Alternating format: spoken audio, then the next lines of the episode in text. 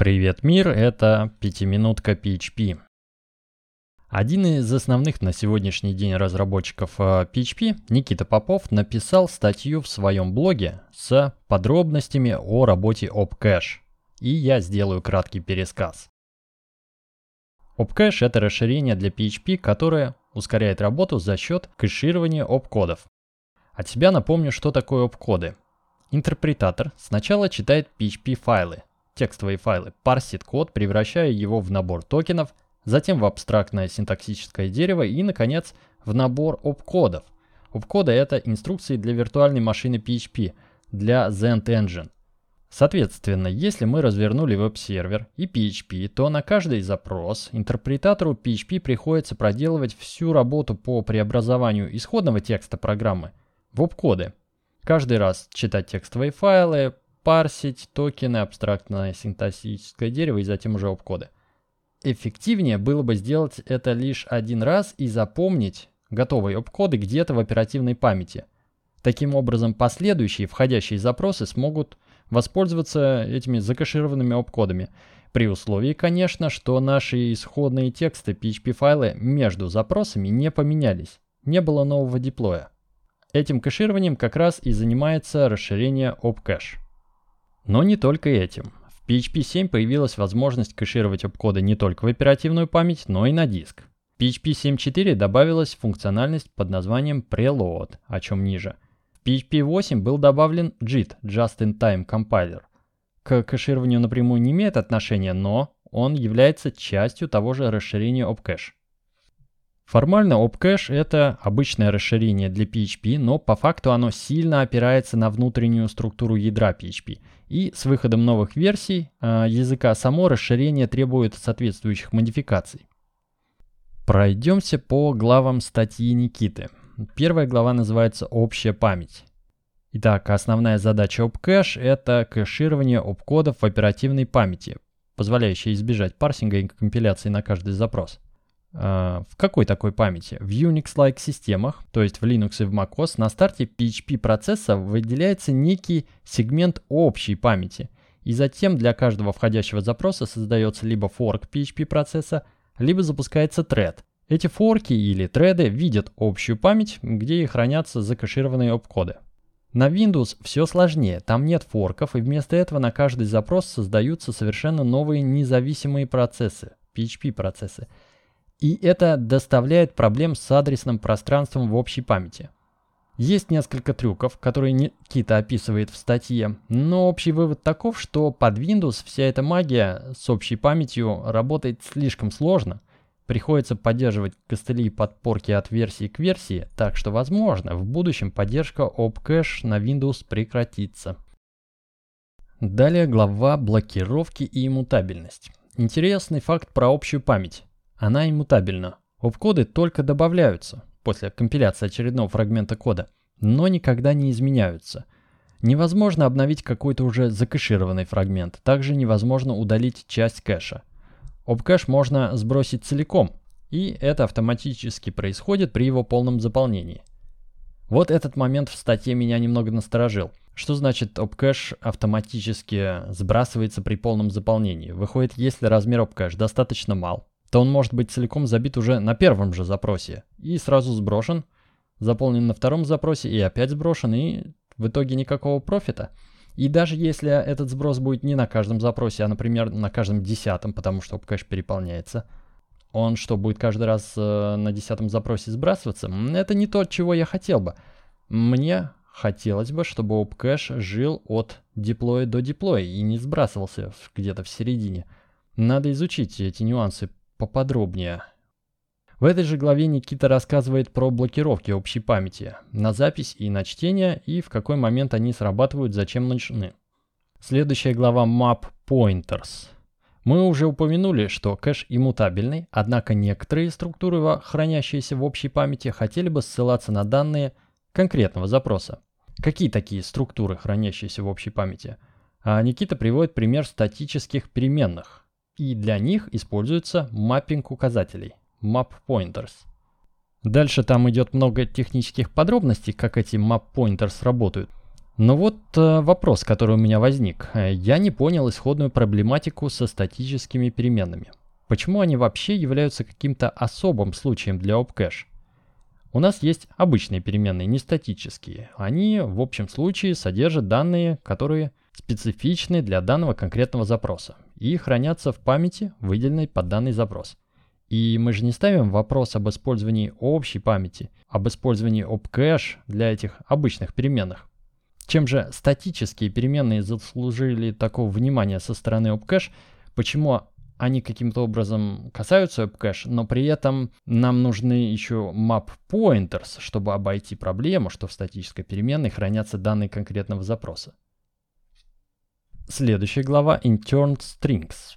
OpCache хранит не только opкоды, но и так называемые Interned Strings, некие константные строковые значения. Для хранения строк используется структура с подсчетом ссылок, которая содержит длину строки, хэш и сам текст – Строки дедуплицируются, то есть реально в памяти хранится только одна строка определенного содержимого, на которую могут ссылаться разные части программы. Бонусом получаем сравнение строк на равенство с помощью быстрого сравнения указателей. Важный момент, что создание этих internal strings в общей памяти происходит только на этапе записи в память, в общую память в веб-кэше, то есть в процессе компиляции кода – а те строки, которые уже возникают в процессе обработки запроса в каких-то строковых переменных, они уже не попадут в общую память. Таким образом, в interned strings э, обычно хранятся строковые названия классов, методов, функций, а также значения констант и начальные значения свойств. Далее глава класс entry cache. Еще один вид кэша это класс entry cache. Например, вот у нас есть конструкция new foo. Foo — это имя некого класса. Но на деле класс foo может быть различным от запроса к запросу. Как же он может отличаться от запроса к запросу? Никита в своей статье не приводит конкретного примера, но мы можем пофантазировать. Мы, конечно, так не делаем, но представьте, что вместо автозагрузки мы вручную выполняем require некого файла, содержащего определение класса foo. Причем, если запрос приходит по четным секундам, то мы загружаем файл foo1 php, а если по нечетным, то require foo2 php. Выходит, у нас разное определение класса foo на каждый запрос. Этот пример я придумал только что сам, возможно, Никита имел в виду что-то другое. Короче, в процессе компиляции невозможно превратить текстовое упоминание класса в ссылку на конкретный entity класса в веб-кодах. И в этот момент на сцену выходит PHP 8.1, в котором появляется класс EntryCache. Далее Никита описывает несколько трюков, используемых в класс EntryCache. Они делают процесс поиска класса по имени быстрым и эффективным. Однако из статьи я так и не уловил, а как, собственно, этот класс EntryCache справляется с исходной проблемой, что на каждый запрос под текстовым именем класса foo э, могут быть э, разные реальные классы. Как это кэшируется-то в итоге в класс entry cache? Далее идет некая глава persist, описывает процесс помещения скомпилированного скрипта в общую память. На этом же этапе в процессе persist происходит формирование упомянутых ранее intern strings. И они располагаются в отдельном сегменте фиксированного размера. В принципе, глава достаточно простая, понятно, не знаю даже, что тут еще добавить. Следующий раздел очень интересный – Inheritance Cache – про наследование. Под капотом классы могут быть представлены в двух форматах, в двух формах – unlinked и linked, то есть не связанные и связанные. Unlinked формой называют описание класса, как мы его видим в коде, в текстовом PHP файле. То есть это название класса, набор констант, свойств, методов. Ссылки на внешние зависимости, например, на класс предок, интерфейсы и трейты, в этой форме представлены исключительно строками. Вторая форма linked class является формой, где движок PHP уже подтянул все унаследованные свойства и методы от классов предков, а также все внешние зависимости теперь являются ссылками на реальные классы в обкодах, а не просто строками. И эту финальную форму linked class невозможно закэшировать, так как любые отсылки к внешним классам, встречающиеся в нашем коде, например, указание родительского класса, может от запроса к запросу подразумевать совершенно разное. Мы говорили об этом, об этой проблеме в главе про класс Entry Cache. В итоге весь процесс наследования на данный момент в PHP происходит при обработке каждого запроса вновь и вновь, и это непростая работа, сильно влияющая на производительность. Но в PHP 8.1 появляется Inheritance Cache. В нем linked классы все-таки кэшируются, и кэшируются они для конечного набора зависимостей. То есть в Inheritance Cache в качестве ключа кэша выступает текущий кэшируемый класс плюс все внешние зависимости, упомянутые в нем, уже разрезовленные зависимости, я так понимаю. Позже, когда происходит очередной запрос от клиента к движку PHP, и движку PHP нужно построить форму linked класса, строковые описания зависимостей раскрываются, резолвятся в реальные классы, и вот уже этот получившийся набор э, ссылок на реальный класс передается в inheritance cache для поиска конечной формы linked класс, закэшированной конечной формы текущего класса. Минутой ранее в главе про класс Entry Cache я задавался вопросом, как же этот класс Entry Cache решает проблему кэширования между запросами, ведь под одним и тем же именем класса могут скрываться разные классы в разных запросах, разные реальные классы. И там как-то я не разобрался. Но в Inheritance Cache понятно, как это работает, ведь э, в качестве ключа э, кэша используются уже разрезовленные ссылки на реальные классы. И даже если от запроса к запросу у нас под текстовыми описаниями скрываются разные реальные классы, это значит, что мы просто в кэше будем хранить много разных ключей и разных результатов. То есть Inheritance Cache понятно, как работает. Очевидно, если в кэше нет готовой формы linked class, тогда unlinked класс копируется из общей памяти в память процесса текущего запроса и запускается та самая дорогая процедура наследования – Результаты вычисления этого наследования уже записываются в Inheritance Cache. Одна из самых интересных глав это, пожалуй, прелоудинг. Как пишет Никита, прелоудинг это еще более радикальное решение. Вот дальше Никита пишет, э, вот цитирую, «Все, что загружено с помощью preload скрипта, выживает между запросами». Тут я не очень понял суть этой фразы, а обычный OpCache без preload разве не так работает? Ведь супов суть кэша как раз тоже вызревать между запросами. Но читаем дальше. Никита отмечает недостаток preload. Его нельзя сбросить без рестарта PHP. Ну, так себе недостаток, ведь OpCache э, мы тоже сбрасываем при деплое с помощью сервис PHP FPM Reload. Как ни крути, рестарт PHP нужен в любом случае, используем мы preload или нет. И, строго говоря, в случае OpCache у нас есть еще, конечно, функция OpCache Reset, но практика ее применения для меня туманна.